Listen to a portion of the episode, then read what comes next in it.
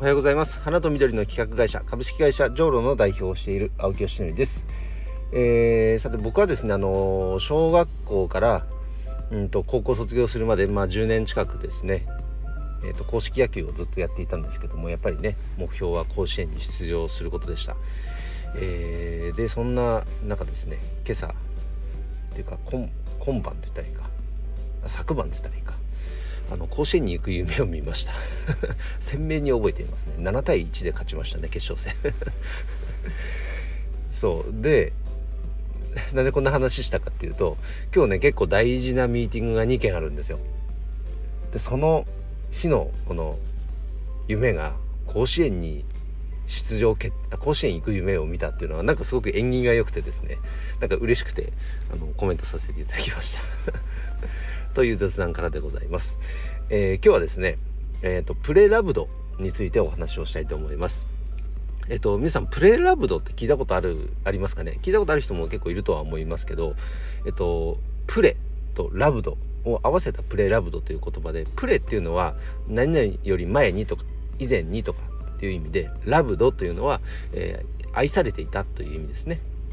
なのでプレラブドっていうのは以前誰かに愛されていたものを指す言葉として使われているようで、特にやっぱファッション業界っていうか早いですね。プレラブドっていう売り方をして、いわゆる古着、中古品、こういったものをプレラブドアイテムとして販売しているというお店がもうすでにできているというのを知りました。素晴らしい言葉だなと思いましたね、プレラブド。なんかやっぱりよく愛着が湧くとか言うじゃないですか。あと車だったら愛車とか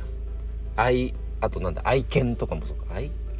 か、その愛がつくってことはそれだけやっぱ自分が思い入れを持って愛して、ね、使っているっていうことですから、僕もね昨日 Facebook にも投稿したんですけど、20年以上もう使っている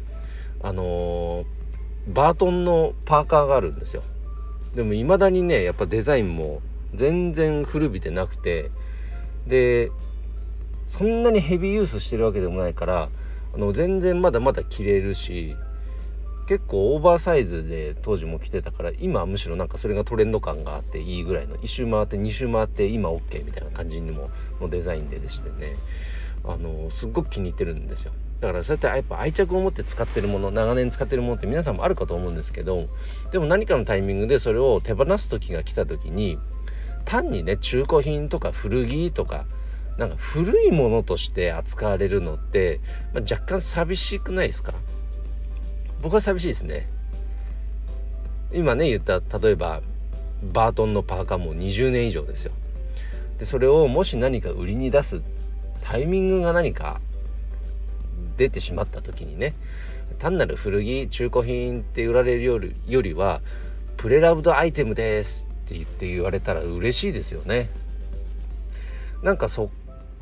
の言葉ってやっぱり改めて大事だなと思いました。なんかその言葉一つでそこから伝わる解釈って全然変わってくるじゃないですか。なんか以前誰かが愛してくださったものだから、これからもあなた大切にしてくださいねっていうようなメッセージが僕は伝わってきますね。だからそうですね、じゃあそれを大切に買わせていただいて、これからも愛用したいと思いますみたいなスタートを切れるというか。でも中古品とかって言われると、安くゲットできたみたいなテンションがどちらかというと強いかなという風な、なんかやっぱイメージ捉えられる、伝わるこのメッセージが変わってくるかなと思うので、このプレラブドっていう言葉をすごく僕も大切にしたいなと思いましたし、やっぱりこのビジネスっていう視点で見ると、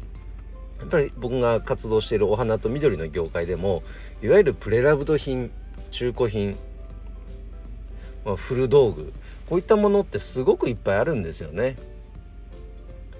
でそれをなんかやっぱりなんかでも見たことあるんですけど、日本人ってとにかく新しいもの好きだと。